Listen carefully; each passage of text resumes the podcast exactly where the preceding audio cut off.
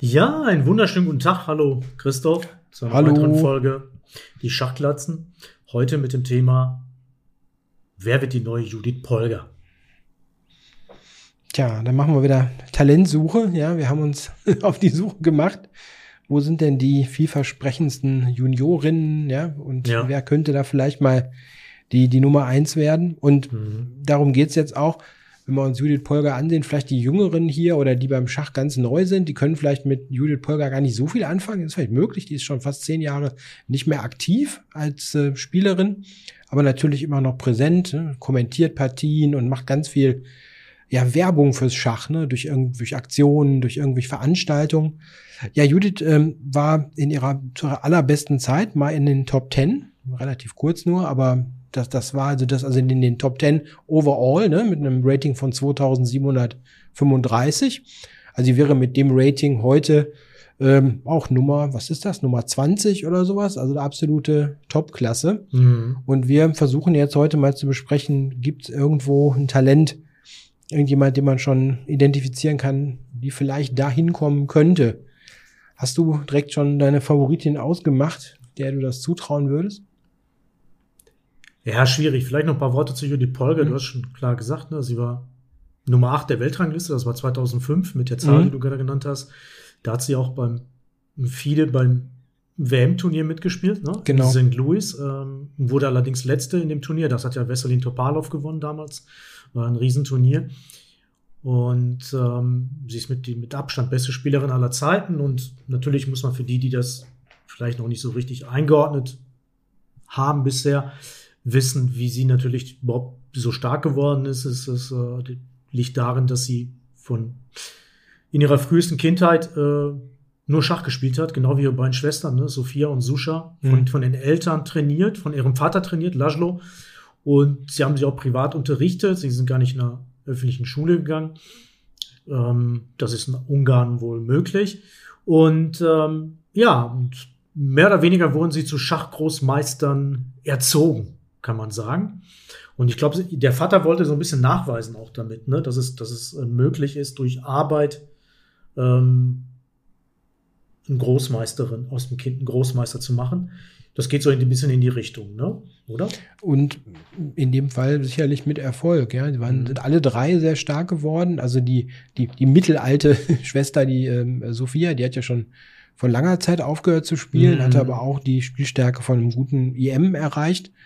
Und glaube ich, die hat auch relativ früh ähm, sich nicht mehr so fokussiert darauf. Ne? Wäre Ja. vielleicht auch noch mehr möglich gewesen, aber hier die ähm, Susan heißt ja heute dann amerikanisierte Shusha Polga, die war Frauenweltmeisterin und auch ist nah dran gekommen, ne, an 2,75 oder was sie da hatte, ne, sehr hohes Rating. Aber Judith war die erfolgreichste, die, die jüngste. Ist ja häufig so, wenn man so Geschwisterpaare hat, dass die Jüngeren dann noch erfolgreicher sind, ne? Vielleicht weil die dann im Wettbewerb stehen und sich dann noch mehr beweisen wollen. Also sie war mit Abstand dann die, die stärkste. Und die war auch schon sehr früh sehr stark. Also Mhm. ich kann mich so ein bisschen erinnern, ähm, zum ersten Mal von der gehört habe ich 1988, da habe ich gerade mit Schach angefangen gehabt und habe dann so die ersten Schachzeitungen gekauft. Und da wurde damals Ungarn Olympiasieger mit den drei Schwestern. Ja, das war sehr lustig, dass so eine äh, Schwesternmannschaft dann die Frauenolympiade gewonnen hat. Und da hatte Judith schon ein Rating von 2550 mit zwölf. Und das wäre auch heute noch absolut sensationell. Also mit zwölf Mhm. Jahren so ein Rating gibt's nicht. Also könnte man jetzt gucken, ne, dass selbst die heutigen Supertalente, Gukesh oder oder äh, Mishra, die jetzt so diese Rekorde gebrochen haben, die sind auf dieses Niveau erst leicht später gekommen. 13, 14 oder so. Das war schon unglaublich früh, wie sie da dieses hohe Rating erreicht hat. Und die hatten ja auch den Rekord gebrochen von Fischer. Ne? Fischer wurde mit, mit 15 Jahren ähm, Großmeister, irgendwann in den späten 50ern. Und diesen Rekord hat dann ja Judith Polgar gebrochen um einige Monate, dann mit 15. Also sie hätte das vermutlich schneller geschafft in der heutigen Zeit, wo es dann viel mehr Turniere gab. Ne? Die Spielstärke hatte sie schon mit 13 ganz locker drin. Aber damals, äh, naja, das ist ja auch eine andere Zeit gewesen. Ne? Da war alles noch nicht so offen, dass man die ganzen Turniere locker hätte spielen können. Und so dauerte das ein bisschen. Ne? Also das ist schon ein harter Vergleich. Wenn man jetzt heute guckt, ne, wer hat so ein Talent, da gibt's nicht viele, ja. Ein wichtiger Punkt noch zu ihr. Sie hat am Anfang noch U12, U14 WM gewonnen, ne, im offenen Mhm. Turnier. Dann hat sie Ja. aber irgendwann aufgehört, gegen Frauen zu spielen, an Frauenturnieren teilzunehmen, nur noch gegen Männer gespielt. Und das Mhm. ist auch immer so ein Punkt, der immer wieder erwähnt wird bei ihr, warum sie so gut geworden ist, weil sie sich mit den Besten gemessen hat, schon sehr früh. Und Mhm. ähm, sie war offensichtlich sehr früh schon auf Leistung getrimmt und äh, so einen Weg beschritten, ähm, dem, wo man vorhersehen konnte, dass sie irgendwann mal sehr gut wird. Dass es am Ende dann so gut wird, konnte man natürlich, natürlich nicht vorhersehen. Dann ist sie allerdings schon mit, ähm, mit 2014, im Jahr 2014 ist sie zurückgetreten im Mhm. Alter von 38 Jahren und ist jetzt, wie du am Anfang gesagt hast, sehr viel unterwegs in der Schachszene als ähm, Kommentatorin, hat ihre eigene, ich weiß nicht ob Stiftung, aber in Ungarn Mhm. äh, macht sie jährlich immer so, so, so eine große Schachgeschichte, wo sie, Werb, wo sie die Werbefigur ist, Testimonial ist. Also sie ist in der Schachszene immer noch verwurzelt und noch dabei.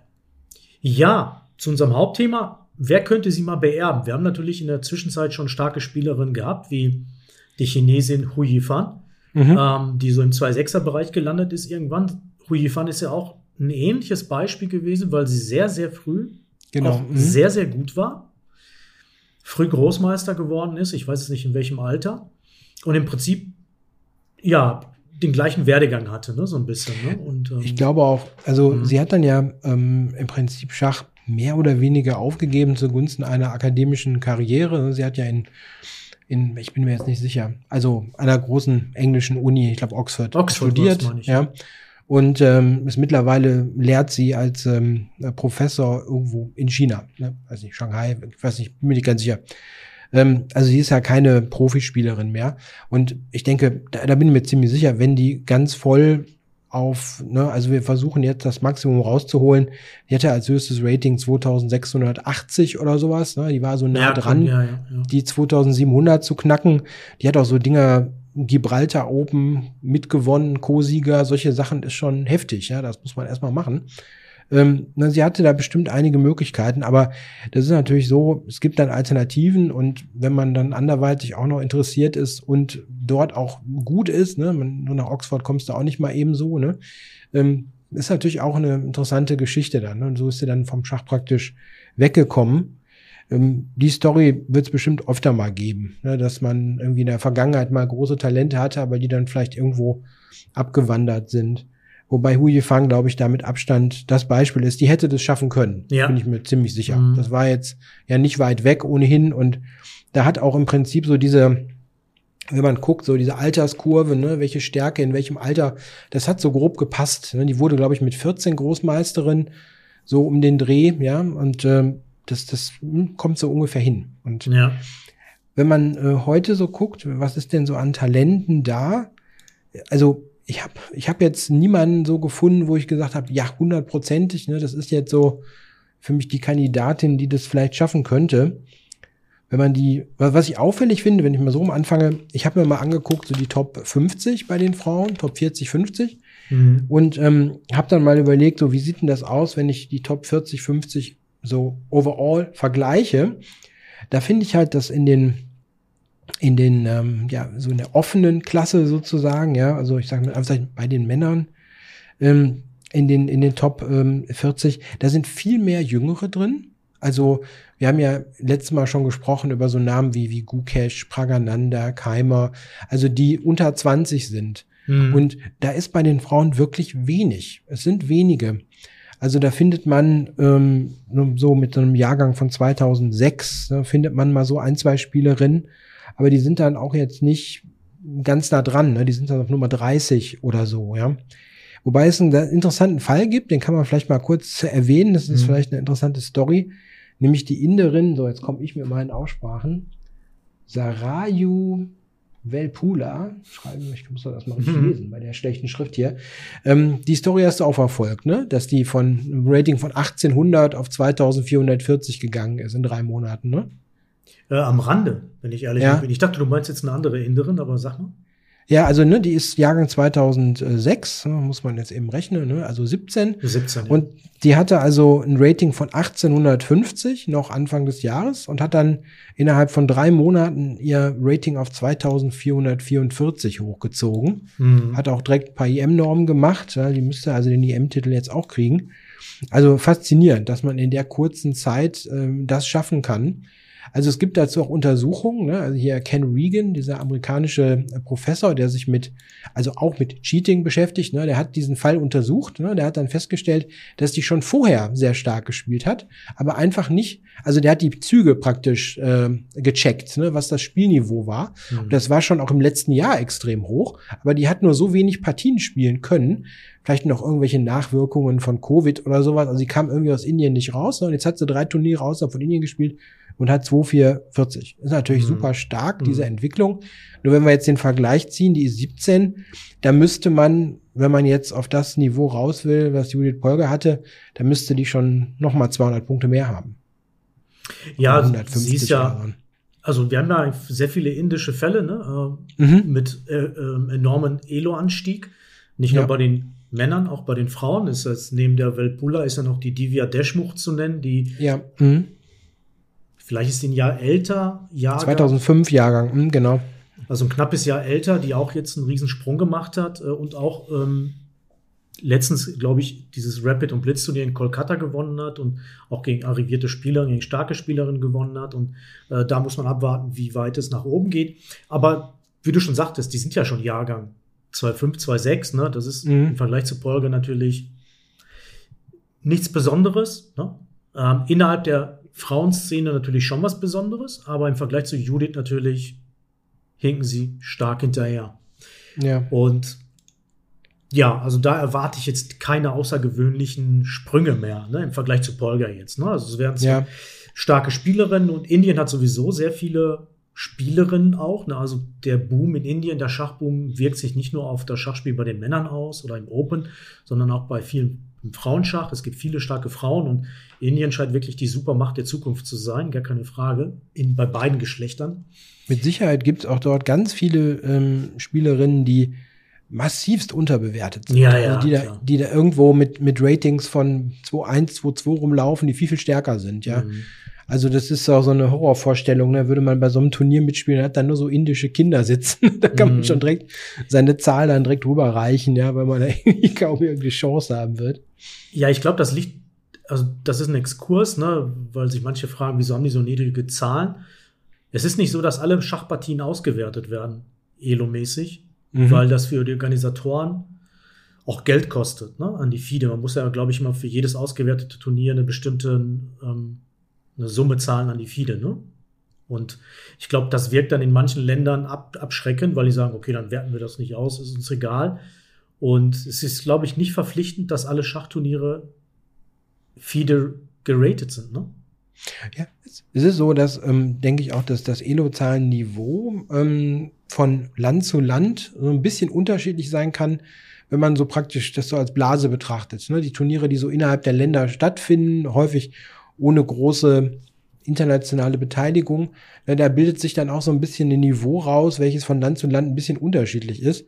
Und in Indien wird dann wohl weniger ausgewertet. Und die, die haben vermutlich auch einfach eine unglaubliche Masse von Leuten, die dann einsteigen mit niedrigen Zahlen. Mhm. Und das drückt es irgendwie runter, ja. Und mhm. häufiger hat man dann wirklich den Fall, dass die dann anfangen, international zu spielen. Ne? Die kommen dann oft manchmal mit ganzen Delegationen zu den großen europäischen Open-Turnieren und ähm, sind dann da dann ein einziger Albtraum, ja, gegen die spielen muss. Mhm. Ja, also ich glaube, wenn wir der Frage nachgehen, wer könnte denn so eine Karriere machen wie, wie Judith Polger, dass sie so in die mal Top 40, 30 irgendwie einbrechen kann, dann müssten wir ein bisschen auf die jüngeren Jahrgänge noch gucken. Ja, was, was ist denn da? Ja, ich habe hm? also ja, eine Spielerin, die da heraussticht aus meiner Sicht. Allerdings ist sie auch schon 13 jetzt. Das mhm. ist die Chinesin Lu Miaoji. Da ja. habe ich ja schon ein paar Videos gemacht. Die hat jetzt auch bei der Juniorinnen WM mitgespielt, ne? bei der, also bei der U20. Das ist nicht die Jugend-WM, das ist die Junioren-WM. Das ist durch ein ganz wichtiges Turnier. Bei den Männern hat ja Wer hat denn bei den Männern nochmal gewonnen? Der, der junge Franzose, ah, ja. Maurizzi. Korse, Korse, die sind ja ganz stolz. Korse, ja, okay. Ja, die mhm. waren ja ganz stolz, ne? Die sind ja, ähm, mhm. ähm, das ist ja auch ein Spieler, der ja auch seit vielen Jahren, wo man vorhersah, dass er so stark wird. Ne? Das ist, mhm. Und weder niemand, aber auch leider unser Teilnehmer Frederik Swane auch nicht so dolle gespielt bei der WM. Und bei den Mädchen, da hat ja ähm, eine Argentinierin gewonnen mit einer Elo von 2,370. Dann Mhm. eine Bulgarin dahinter und diese Lu Miaoji, die ist ja 13, die Mhm. hat schon mitgespielt. Das hat schon eine große Leistung, mit 13 bei der U20-WM mitzuspielen. Da ist sie siebte geworden und war auch vorne mit dabei immer. Hat eine Zahl von 2,279 gerade im klassischen Schach, war aber schon bei 2,3 irgendwas. Hab schon fast 2-4. Mhm. Genau. Also das ist ein sehr interessanter Fall, ähm, weil das natürlich auch Parallelen gibt zu Judith Polger. Ihre Mutter Mhm. ist Großmeisterin, also von Mhm. der Lu, und sie trainiert sie halt und ähm, spielt die Turniere mit ihr halt auch ähm, in Europa und äh, ist mit ihr unterwegs. Es scheint also auch da Parallelen zu geben im Sinne dessen, dass sie halt wirklich voll auf Schach setzt und ähm, also die, die Mutter und sie trainiert sie, sie spielt Schach und äh, investiert sehr, sehr viel Zeit. Ob das wirklich so intensiv ist, damals bei Judith Polger, kann ich jetzt nicht einschätzen. Man erfährt ja auch mal leider nicht so wahnsinnig viel äh, bei diesen Sachen. Ähm, gibt auch ka kaum Interviews irgendwie. Ähm, also da, da, das muss man auf jeden Fall beobachten, wie gut sie wird. Sie ist natürlich in ihrer Altersklasse die, die beste mit Abstand. Und ähm, das ist für mich so der herausragende Name so in diesem Kontext. Ja, sie, sie hat ja dann auch irgendwo offenbar die Möglichkeit, also sie muss dann offenbar nicht irgendwo nochmal nach China zurück und irgendwelche Schulprüfungen ablegen. Ja? Also man weiß es jetzt nicht, aber Mhm. offenbar nicht in dem Umfang, wie das wohl nötig wäre jetzt in Deutschland, ne? weil da kannst du ja nicht einfach so ein Kind aus, die, aus der Schule rausholen. Ne? Das ist ja hier rechtlich gar nicht möglich. Ja. Und auch viele andere, die ähm, im Westen jetzt äh, große Talente waren, haben ihre Schule auch noch irgendwie zu Ende gemacht. Ne? Also ich weiß jetzt so ein Peter Leko zum Beispiel, mit dem hatte ich mich mal unterhalten, der musste dann immer wieder, also der hat viel freigekriegt aus der Schule, ne? aber der musste immer wieder zu den Prüfungen antreten. Ne? In Ungarn? Ja. Okay, aber ja, ja, das hat, das bei hat er den- gemacht. bei Also, den also, Polgers dann wahrscheinlich ähnlich. Ja, also er, er hat dann so Prüfer, er meint, das war so, der ist natürlich super intelligent und hat das einfach so nebenbei eben gemacht, ne? Aber immerhin, ne, musste das noch machen irgendwo. Und äh, Magnus war auch noch ziemlich lange noch irgendwie auf der Schule, ne? Ich weiß nicht, wie lange das dann notwendig war. Wirklich? Ja. Naja, der hat ja mit 12, 13 eigentlich auch ein Turnier nach dem anderen gespielt. Also Ja, ich glaube, die Eltern. Schullaufbahn war das nicht. Nee, das stimmt schon, ne? Aber ich glaube, der hat ja auch dann irgendwie so eine Sport, irgendwie so eine Sportgeschichte da an der Schule gehabt, ne? Dass er da ganz viel freigestellt wurde. Naja, gut, wir, wir schweifen irgendwie ab. Aber die Spielerin finde ich auch interessant. Die hat ja auch einen sehr, sehr taktischen, scharfen Stil, ne? Das ist richtig nett, ne? Die hatte mal diese, diese Partie im, ähm, im Franzosen, ne, glaube ich, wo sie da so mit Opferstil gewonnen hat, ne? Das war cool. Naja, ähm, wer da auch noch ähm, sicherlich interessant ist, ist die amerikanische Spielerin Alice Lee, die ist Jahrgang 2009, ist also jetzt 13 oder 14, die jetzt schon ein Rating von 2400 hat. Die spielt auch, finde ich, sehr überzeugend, ist auch sehr, ähm, sehr nett anzusehen, eine sehr aggressive Spielerin. Ähm, okay, 13, 14, Elo 2-4, gut, wenn es dann jetzt schnell weitergeht, ne, dann ist da auch noch was möglich, aber Mhm. Es ist jetzt auch nicht, dass man jetzt sagt, ja, genau das ist es jetzt, ne? Aber das ist noch eine auffällige, finde ich auch noch eine auffällige Spielerin. Ja, absolut. Die- ne? die- ähm, es fällt sowieso auf, dass wir sehr viele asiatischstämmige Spielerinnen, die in den USA Mhm. leben, Ja. in, die, in diesen Listen sehr weit vorne sind. Da sind auch Namen wie Joy Tang, sehe ich gerade, ähm, die ich vorher noch nie gehört hatte, aber ähm, Rochelle Wu, auch bekannt, ne? Aber die sind alle im so 2-2er, 2-3er Bereich, so in dem Mhm. Bereich, so 15, 16. Ja, es gibt noch eine ganz junge, die heißt Iris Lee, die habe ich noch gefunden. Mhm. Die ist Jahrgang 2012 und äh, hat 2,150. Also mit 10, 11. Ja. Schon ganz gut, ne? Aber Ja, das, 11, du ne? hast vollkommen recht, da sind ganz viele, die irgendwie da asiatische Wurzeln haben, ne? aber die möglicherweise schon in der x Generation in den USA sind natürlich. Ja, ja, klar. Das, Aber es ähm, ist auffällig, dass gerade wirklich Mhm. sehr viele asiatisch, asiatische Namen den Mhm. amerikanischen Schachmarkt beherrschen, so kann man sagen. Gerade in den jüngeren Jahrgängen. Ne? Sehr, sehr viele junge Spielerinnen ähm, gefördert werden und äh, stark sind. Ne? Ja, ich glaube, es Genau. ist auch, hängt, hängt aber auch, glaube ich, damit zusammen, dass da häufig ähm, in dieser Kultur, die da ja vielleicht auch noch ähm, verwurzelt ist, irgendwo so der Leistungsgedanke ist ziemlich stark, ne? Dass Ja. sie wollen, dass ihre Kinder ne, irgendwie so richtig was bringen, so, ne? Mhm. Ähm, äh, du hast ja, guck mal in die Siegerlisten der deutschen Jugendmeisterschaften. Die Hälfte, die Hälfte der Namen sind nicht in Anführungszeichen urdeutsch. Ne? Also du hast alles dabei. Asiatische Namen, ähm, irgendwas Osteuropäisches, wo du nicht genau weißt, was- vieles ukrainisch, ne? Aber äh, da siehst du, ne, was, was, was für ein Talentzufluss da kommt aus, Mhm. aus anderen Ländern und anderen Kulturen, ne? Die Mhm. jetzt hier auch, auch in Deutschland im Jugendschach äh, vorne sind. Das sind ganz viele. Ja, also da haben wir schon ein paar Namen genannt. Ich habe auch noch mal, ich muss mal, ich habe ja, so, ich habe mir so zu viele Listen ausgedruckt. Da bin ich schon hier verwirrt. Ich muss jetzt mal eine andere Liste hier erstmal nehmen. Ähm, ja, bei den ganz Jungen sind vielleicht noch irgendwie interessante Namen dabei. Was meinst ja. du mit ganz jung? Ähm, also ich finde noch interessant, es gibt noch eine Spielerin, ähm, eine englische Spielerin. Jetzt komme ich wieder ich mit weiß, worauf, ja, ja, ich weiß, wie du meinst. Odana, sie war, Gott, ich, ich hab, Sie war Nanda. Ja, da gab es ja letztens ein Video. Oder? Genau, das war doch letztens ja, das Video auf chess.com, oder? Wo sie gegen den Politiker gespielt hat, der 88 Jahre ist, ne? Äh, äh, genau, genau. Und mhm. also die ist Jahrgang 2015, also die ist dann acht, ne? Und acht, hm, okay. Und äh, die hat 1850 Rating, mit dem Rating ist mal schwer, ne? In dem ja, Alter. In dem Alter aber das nichts, ne? Da sagt nicht so viel, aber mit acht, ne? Die hat ja auch die, was weiß die Frauenblitzmeisterschaft, ne? Von, von England irgendwie dominiert. in dem Alter ist natürlich lustig, ne? Wenn vielleicht auch die Konkurrenz nicht so toll war, aber trotzdem, ne? Gewinn erstmal. Also das ist noch, noch auffällig. Und es gibt noch, ähm, es gibt auch noch eine amerikanische Spielerin mit einem gleichen Rating, fast dem gleichen Rating, im gleichen Alter, Romy Milner, die hat auch 1850 mit, mit acht Jahren. Mhm. Ne? Also das ist schon, schon ganz gut. Also, es gibt ein paar, die so ungefähr auf dem Niveau sind. Allerdings kann man, ja, wie gesagt, wie du schon sagtest, kaum diese Zahl bewerten. Ne? Die können schon viel besser sein, aber es kann auch eine Zahl sein, die nur auf eine Handvoll Partien überhaupt basiert. Ne? Aber das ist natürlich ähm, auf jeden Fall möglich, ne, dass in diesem Bereich ähm, ja extreme Talente dabei sind, die vielleicht auch so einen ähnlichen Weg beschreiten könnten. Ne? Aber das ist natürlich ganz schwer bewertbar. Ne? Aber wir sehen schon, es ist relativ überschaubar. Ne? So viele Namen mhm. haben wir nicht. Ne? Also bei mir ist es halt Lu Miaoji und Alice Lee so ganz oben auf der Liste. Mhm. Dann diese junge Inderin, wobei die ist erst acht, mein Gott. Kann, kann, mhm. kann in ein, zwei Jahren schon wieder komplett vergessen sein, wenn sie kein Schach mehr weiterspielt. Äh, weiß man nicht. Ähm, eine Sache vielleicht noch zum Abschluss, wie du schon erwähnt hast, diese, diese kulturellen Unterschiede, ne? Ähm, weil es kommen ja auch immer wieder Fragen, wieso ist das bei uns nicht so im deutschsprachigen Raum oder in Westeuropa? Wir, wir haben hauptsächlich Spielerinnen asiatischstämmig und aus den USA, aus Osteuropa, ne? aber so Westeuropa mhm sieht man ganz selten solche Namen. Ne? Ja. Das ist halt ein kultureller Unterschied, ganz klar. Hier geht es um den Leistungsgedanken, ähm, dass Kinder aus diesen Ländern, ähm, es geht ja auch um sozialen Aufstieg und ähm, gerade innerhalb von Kulturen oder Ländern, in denen das ähm, Niveau äh, nicht so hoch ist. Ne? Ähm, das, ja, was wollte ich jetzt sagen? Welches Niveau? Lebens Niveau. Ja, vielleicht so ein Durchschnittseinkommen oder genau. so weiter, wo, wo, ne, wo ja. Chancen, wo man Chancen sieht, ne, mit Schach aufzusteigen. Ne, da wird das eher dann versucht als in ja als in Westeuropa. Ja. Das, das siehst du, das siehst du auch. Ähm, das ist mir mal aufgefallen, als ich so die Top 50 der Frauen durchgeguckt habe.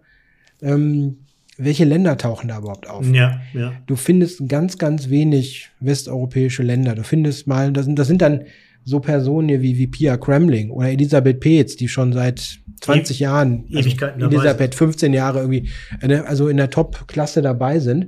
Und du findest ganz wenig äh, Jüngere. Ja.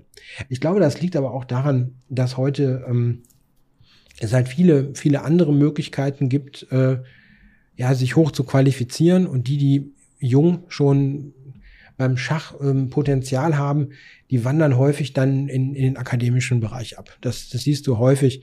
Wir haben ja auch in Deutschland ähm, zum Beispiel diese, diese, wie hieß das Programm? Power Girls? Prinzessin? Oder? Äh, ja, ich glaube, das gab es auch mal dann Prinzessinnenprogramm. Nee, du hast das recht, das Power Girls, aber das ist ja ganz aktuell jetzt, zwei, drei Jahre. Das, ist, das gibt es noch nicht so lange, aber es gibt so einige Spielerinnen da, die ähm, so, ein, so ein Level von, von 2.3 erreicht haben, 2.3 irgendwas. Also wir hatten auch früher hier Philis Osmanotja, heißt sie, ne? Die hat aufgehört. Die, die ist, glaube ich, die hat aufgehört, ist jetzt, glaube ich, Ärztin, ja. Radiologin. viele. Genau. Ja, es gibt, oder äh, Antonia Ziegenfuß, ist, ähm, die studiert jetzt Medizin. Studiert Medizin. Spielt bei mir im Team übrigens, in Hamburg, mhm. Hamburger SK, äh, Frauen-Bundesliga. Aber wie ja, du sagst, Schachspielen tut ja eigentlich nicht mehr groß. Ähm, studiert halt jetzt, konzentriert sich auf Studium. Ja, und da wird es viele Beispiele geben, die dann halt eben nicht äh, den vielleicht riskanten oder wie auch immer unkonventionellen Weg wählen, um Schach professioneller zu betreiben, sondern die dann in den konventionellen Beruf gehen und ja, da häufig, denke ich, auch äh, gut aussehen, weil sie halt gute Grundlagen haben, ne? gut qualifiziert sind und im Studium dann da auch, auch was erreichen können. Ne? Den Fall wird es ganz, ganz oft geben, dass du da ähm, gar nicht an das Leistungslimit irgendwo rankommst, ne, was eigentlich möglich war, weil der Fokus sich dann verschoben hat. Ja. Gut, bei den Fällen, die wir jetzt genannt haben, aber auch generell, da ist das Niveau aber allerdings auch nicht hoch genug, dass man sagt, das, das betreibt man professionell. Mhm. Man, man, merkt ja schon sehr, sehr früh, ob jemand ja. überhaupt theoretisch äh, die Möglichkeit hat, ein Profi zu werden in dieser Sportart. Ähm, das fängt ja, das weiß man schon sehr früh, ne? Bei den sieht man ja anhand mhm. der Elo-Kurven, ne, wie du gesagt hast, bei Polga schon sehr früh halt. Ne? 2,5 mit 13, hast du gesagt, oder 12? Ja. Mhm. Ich meine, dann ist es ja. Ja. ja, dann sollte das eigentlich keine große Frage mehr sein. Ja, ja, man, das ist ja was ganz was anderes. Man, ne? Und was man dann macht. Ne? Es gibt ja auch manchmal einfach das Phänomen bei, bei, bei Judith Polgar, ähm, die hat ja auch aufgehört, als sie dann, ich glaube, zweifache Mutter wurde. Ja, Das ist ja auch noch ein Faktor. Da war sie schon. Da war sie schon. Sie hat wieder angefangen. Sie ist Mutter geworden, hat seit, okay. seit 2000 verheiratet mit einem äh, Arzt aus Ungarn, Tierarzt mal, nee, auf jeden Fall ein Arzt und dann ist sie mhm. Mutter geworden in den, in den, ersten zehn Jahren und dann ein paar, Jahr, so, paar Jahre okay. später hat sie mhm. erst aufgehört. Mhm, ich hatte nur im Kopf, dass sie zweifache Mutter ist und ich war mir jetzt nicht ganz sicher, wie das zeitlich dann einzusortieren war. Okay. Kann natürlich ja. eine Rolle gespielt haben, dass viele andere Dinge natürlich für sie im, in den Vordergrund gerückt sind. Natürlich auch ihre Rolle als Mutter, als ähm, in der Familie, das ist klar, das war ja vorher nicht da, spielt mit Sicherheit alles eine Rolle, gar keine Frage. Mhm. Aber sie hatte schon auch ihren Peak überschritten zu dem Zeitpunkt, ne? Mhm. Mit 37 und dann denkt man sich dann wahrscheinlich auch, wie viele Männer auch so, ja, was soll ich jetzt noch erreichen? Ne? Und dann ist sie zurückgetreten, aber. Das ist ja dieses, da muss man ja auch sehen, dieses Profitum da äh, ist nun auch sehr zeitaufwendig, ne? Durch das Reisen, durch die Vorbereitung und sowas, ne? Das ist ja auch was, was du nicht nebenbei wirklich machen kannst, ne? sondern mit extremem Zeitaufwand zu verbinden ist. Deswegen treten auch einige dann ja ganz zurück. Ne? Sie hat ja auch nicht irgendwie noch mal ähm, das machen ja manche da noch so wie ein Kramnik, ne? Der ist lange zurückgetreten, aber der spielt ja trotzdem noch alle möglichen Schnellturniere mit und sonst was. Ja, und Polger hat wirklich gar nichts mehr gespielt, ne? Stimmt, Judith spielt echt gar nichts mehr. Ja. Gar nichts. Und die würde natürlich ganz locker, also selbst ohne irgendwelche großartiges Training, wird die natürlich was erreichen. Ne? ja Wäre eigentlich lustig, sie nochmal spielen zu sehen, eigentlich, ne? Stimmt. Mhm. Aber ja, sie spielt eigentlich gar nicht mehr, ne? Gar nicht. Gar nicht ne. Im Gegensatz zu Hu Fan übrigens noch, die hin und wieder mal was spielt. Das stimmt. Ne? Hin mhm. und wieder so ein paar Sachen spielt sie noch. Die hat gerade erst, glaube ich, chinesische Liga oder sowas gespielt. Ja, das ist auch so ein Turnier. Leider kriegt man alles nicht so mit, was die Chinesen da machen, muss man einfach mal sagen. Jetzt, ähm, ja, der Weltmeister ist sowieso abstinent und ähm, aber auch gerade läuft irgendwas in dann zu, äh, was man auch nicht so richtig mitbekommt. Ja. Mhm. Ja, das wird nicht, wird überhaupt nicht professionell ähm, irgendwie, also es gibt keine Berichterstattung, es gibt keine Übertragung. Gar nicht so nichts, richtig, ja, ja. Nicht so. Ja, also naja. da hat man, hat man keinen, keinen wirklichen keinen wirklichen Durchblick. Ja. Bei den chinesischen äh, Spielerinnen übrigens, äh, nur mal äh, kurz nochmal, da hast du auch manchmal das Phänomen, wo man jetzt sagt, die, die hören dann auf. Ähm, die hören häufiger auch auf hohem Niveau auf, die Spielerin, um dann Trainer, Trainerin zu werden. Ne? Das gibt's da auch häufiger mal. Ne? Also zum Beispiel gab's ja auch Xi Yun, die Weltmeisterin war Anfang der 1990er die ist schon seit Jahren dort irgendwie eine der Top-Trainerinnen. Ne? Also da sind auch äh, sogar in relativ jungem Alter einige zurückgetreten, um dann dort zu trainieren. Ne? Also da mhm. sind auch irgendwie Karrieren ganz anders, ja, als, als das hier der Fall ist. Ne? Da würde niemand wahrscheinlich mit irgendwie Ende 20 aufhören zu spielen, um dann plötzlich Trainer, Trainerin zu werden. Ja, das gibt's, gibt's da aber offenbar. Ja, bei den Männern Wang Yue auch. Stimmt, der spielt auch nicht mehr, ne? Der war, mhm. der war auch sehr gut. Ja, über 2,7, ne?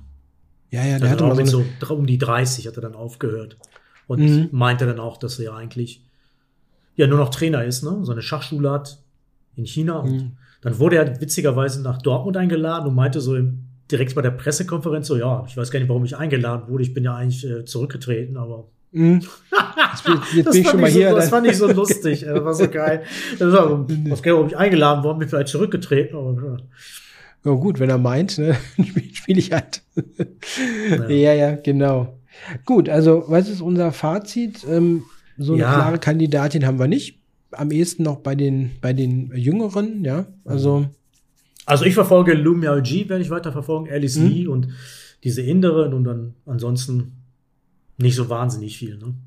Ja, wobei ein Punkt ist, wir haben jetzt so Listen gewählt, ne, wie wir schon gesagt haben, bei den Spielerinnen aus Indien ganz schwer zu sagen. Vielleicht gibt es da Top-Talente, die keiner bisher identifiziert hat, ja, die einfach ganz schnell da noch kommen.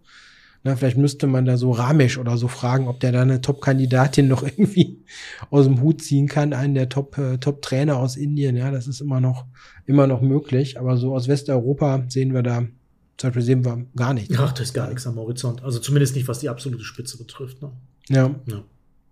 Ja, danke okay, für diesen Themen, Themenvorschlag. Übrigens, der wurde uns ja dann unterbreitet nach dem letzten Video. Also macht ah. ruhig gerne weiter Vorschläge, wenn euch was speziell interessiert, auch irgendwie aktuellen Thema, irgendwie euch auf den Nägel brennt, dann behandeln wir das natürlich gerne. Ja, jo. gerne. Gerne posten, Kommentare posten, Themenvorschläge sind wir, nehmen wir herzlich an. Ich danke dir, ja, okay. mein Lieber. Ebenso. Und sage bis zum nächsten Mal. Bis dann. Tschüss. Tschüss.